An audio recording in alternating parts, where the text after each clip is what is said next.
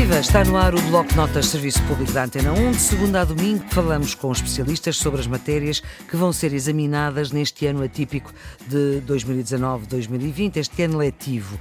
Esta tarde vamos falar de português, vamos estar com Francisco José Viegas, ele é licenciado em Línguas e Literaturas Modernas da Universidade Nova de Lisboa, Faculdade de Ciências Sociais e Humanas, é também aqui um colaborador regular uh, da Antena 1, é jornalista, é escritor, é editor, cronista, divulgador, agora é editor da Quetzal.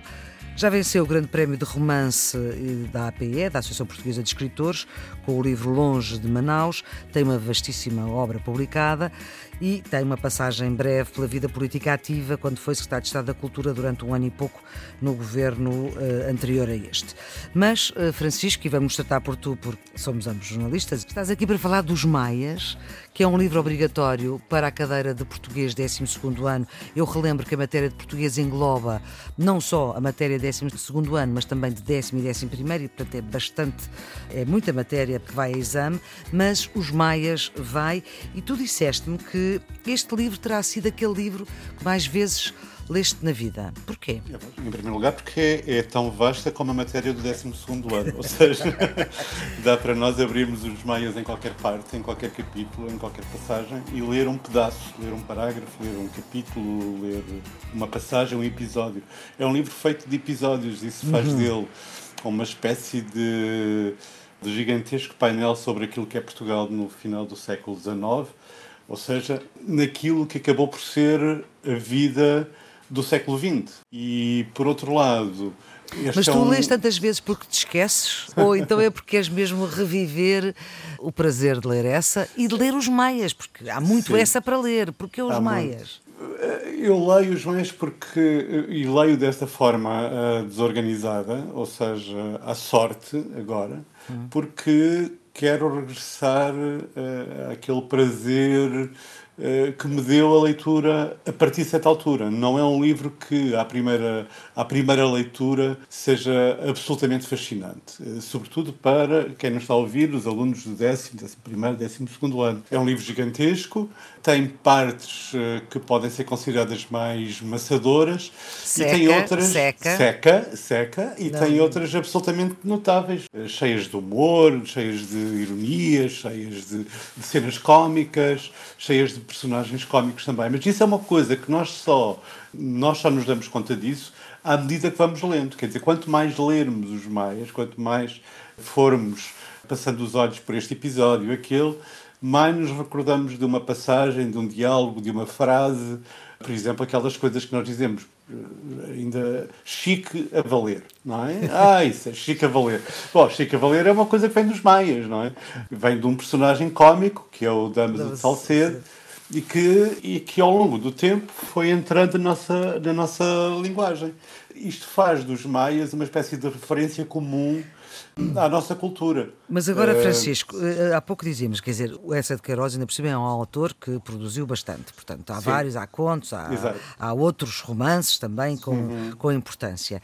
Porquê é que são os maias que são escolhidos? Já no, quando eu estudei, uh, assim foi, uhum. tu és um nadinho mais velho que eu, também assim foi, agora é, para trás de nós também foi e provavelmente para a frente também será.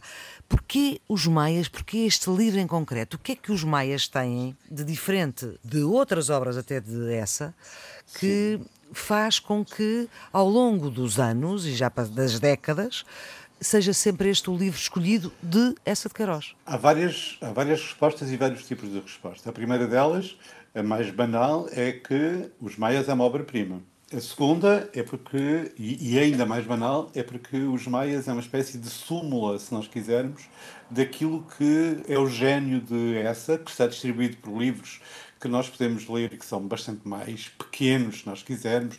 A Cidade e as Serras, que é provavelmente eh, um dos livros um mais outro, gosto, digamos. Uhum. Primo Basílio, A Relíquia, que é um livro delicioso, uma grande obra-prima enfim, da literatura erótica e, de, hum. e da literatura do humor, um, Alves e Companhia, etc. Claro que nós podemos ler todos esses livros com grande prazer. Aquilo que, eu, que se passa com os Maias é isso: é que os Maias é uma espécie de gigantesco painel sobre o, o país e nos Maias está refletida toda a restante obra do, do Essa, quer os contos, quer os, os romances mais de dimensão uhum. mais, mais pequena, mais amigável. E, e, depois tem outra coisa, tal como todos os grandes romances clássicos, eh, os Maias têm dois pontos fundamentais que é importante que um jovem leitor, digamos, apreenda. Um lado, a galeria de personagens, não é? O, hum, o conjunto de personagens que são notáveis, pelos quais nós nos vamos apaixonando, que nos irritam, como nas novelas, como nos filmes, como nas séries de televisão. E por outro lado, é para quem quer conhecer, ou mesmo para quem não quer conhecer, esse final do século XIX, é um retrato de época e dos seus hábitos. Uhum. Eu acho sempre que os maias são uma espécie de enciclopédia sobre Portugal. E uma enciclopédia que não é uma enciclopédia de conhecimentos úteis de Portugal. É, é verdade. Enciclopédia de conhecimentos inúteis. Exatamente, e é isso. O facto de ser uma enciclopédia de conhecimentos inúteis sobre Portugal que faz dos maias uma obra tremendamente divertida. Estou Bom, repara. É, é uma enciclopédia sobre história, sim. sobre política social e cultural, mas também sobre os hábitos de Lisboa da classe rica da época, os hábitos alimentares, a decoração, não é? Por exemplo, uhum. quando nós entramos no Ramalhete, Sim. aquilo é um, é um, quer dizer, é um, uma espécie de entrar numa revista de decoração moderna, não é? Sim. É uma enciclopédia do vestuário, é uma enciclopédia da arquitetura, dos códigos de conduta social, eh, de, dos códigos de conduta sexual. É uma enciclopédia também do adultério, repara. Uh, porque uh, é, é, o elemento central, que, que, é um dos elementos centrais de toda, de toda, a trama. De, toda a trama. Francisco, o que eu te pedi agora é assim: para quem vai fazer exame? Não, não, não, estará, não, não estará nessa disposição tão, tão como tu estás. Uh, é verdade que não está, Flor, é verdade que não está. mas, mas se nós não nos apaixonarmos alguma vez por um livro, nunca Sim. nos apaixonaremos por nenhum. E a leitura dos maias, de que nós podemos extrair um sumo para irmos a exame, é muito mais fácil extraí-lo se nós o lermos com, com algum, uh, não digo prazer, mas com alguma curiosidade. Uhum. Pois isso é essencial. Mas, portanto, mas, mas para quem vai fazer exame uhum. de 12 ano de português, o que é que é absolutamente do teu ponto de vista, o que é que interessa saber nos maias para o exame, independentemente das perguntas que venham a ser feitas sobre o assunto? Porque não vai ser só sobre os maias, não é? Não é só um claro. exame sobre os maias. Eu insistiria neste pormenor de ser um retrato de época, de ser o retrato de Portugal, de ser o retrato dos, dos vícios lisboetas, da decadência do país, do jornalismo, das formas de relacionamento social e amoroso, do comportamento da classe ociosa, hum. um, da paisagem literária e da paisagem política da época. Porque repara, o que é que torna os maias tão apetecível ainda hoje? É ser isso, é ser o retrato de, de, de época com muito, uh, muita ironia, muito sarcasmo, com o picante das relações entre as pessoas. Repara, todos aqueles personagens cómicos, não é?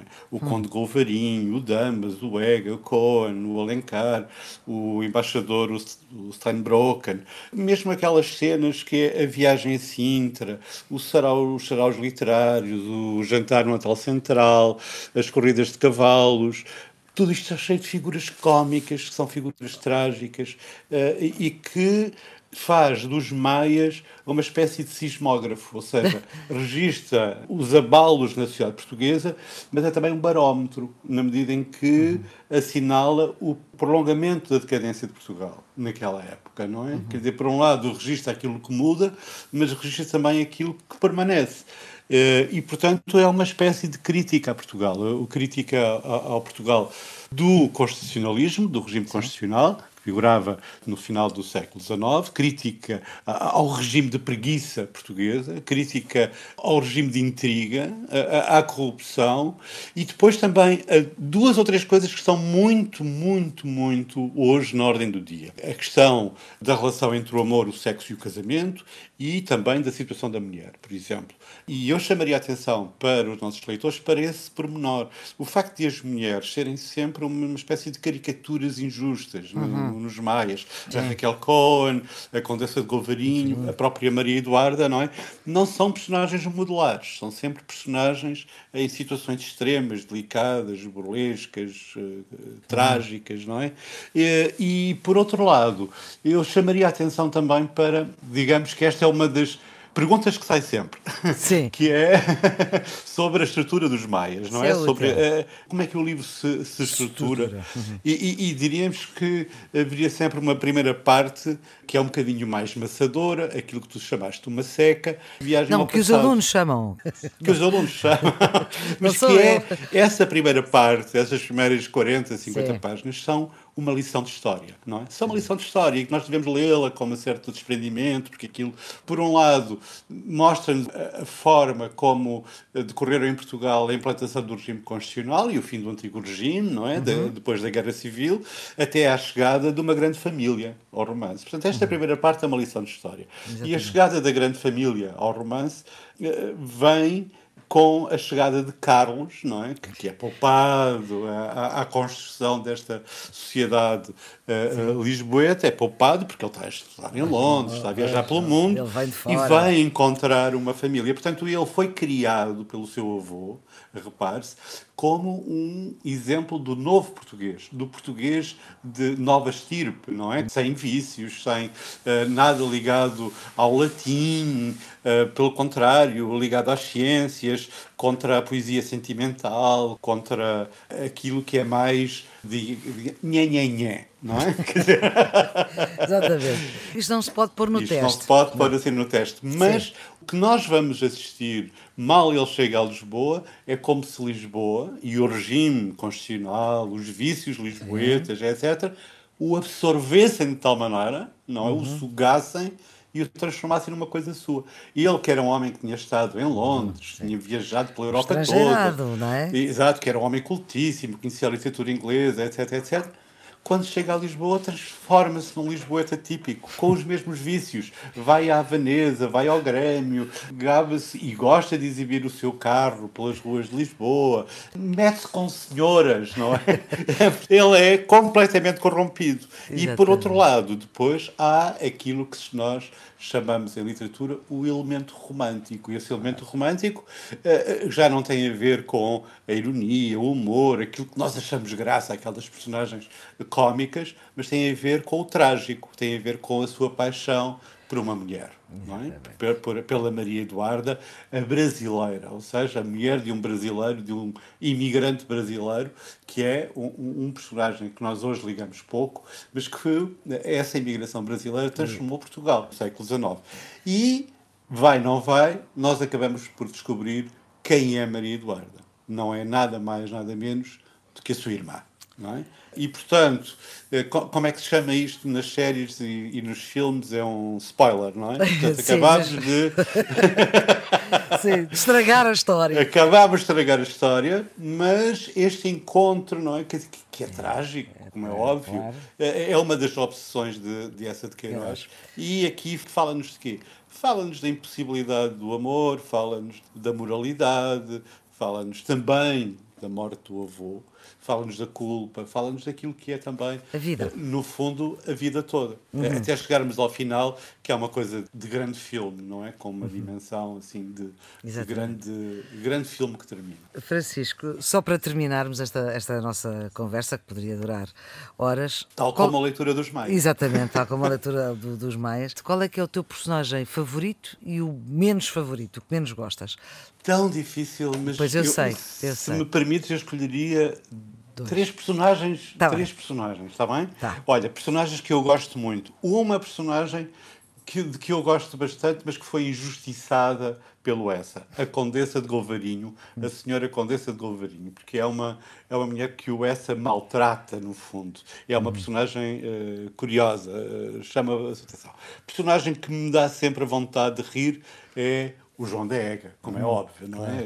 Nós gostamos muito do João da Ega porque é o cómico, o cínico, uhum. o mentiroso, aquele que tenta chocar-nos. Ele, ele, inclusive, passa por racista, passa por uh, extremamente reacionário, quando não é nada disso. E finalmente, no campo dos personagens mais ou menos desagradáveis, se nós quisermos, uhum. mas não é desagradável, é um personagem, é um personagem também cómico, é o Damaso de Salcedo, que é um bocadinho. Quer dizer, se nós hoje olharmos para o Damas de Salcedo, nós acabamos de descobrir que ele se replicou em montanhas de pessoas à nossa volta, não é? Nós hoje reconhecemos milhares de damas a Salcedo à nossa volta, não é? Pois, então no mundo político, meu Deus. Exatamente. Exatamente.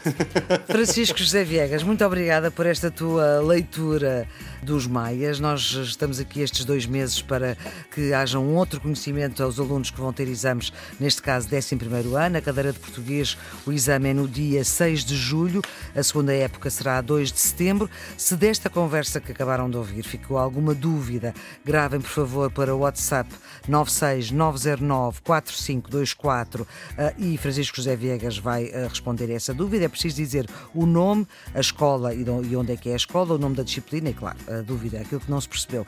Tudo isto está em podcast, vai ficar nas plataformas que têm esta facilidade, digamos assim, no RTP Play, no iTunes, no Spotify, também na plataforma Ensina em rtp.pt. Serviço Público Bloco Notas para ser ouvido a qualquer hora. A produção é Diana Fernandes, os cuidados técnicos de João Carrasco. E até amanhã.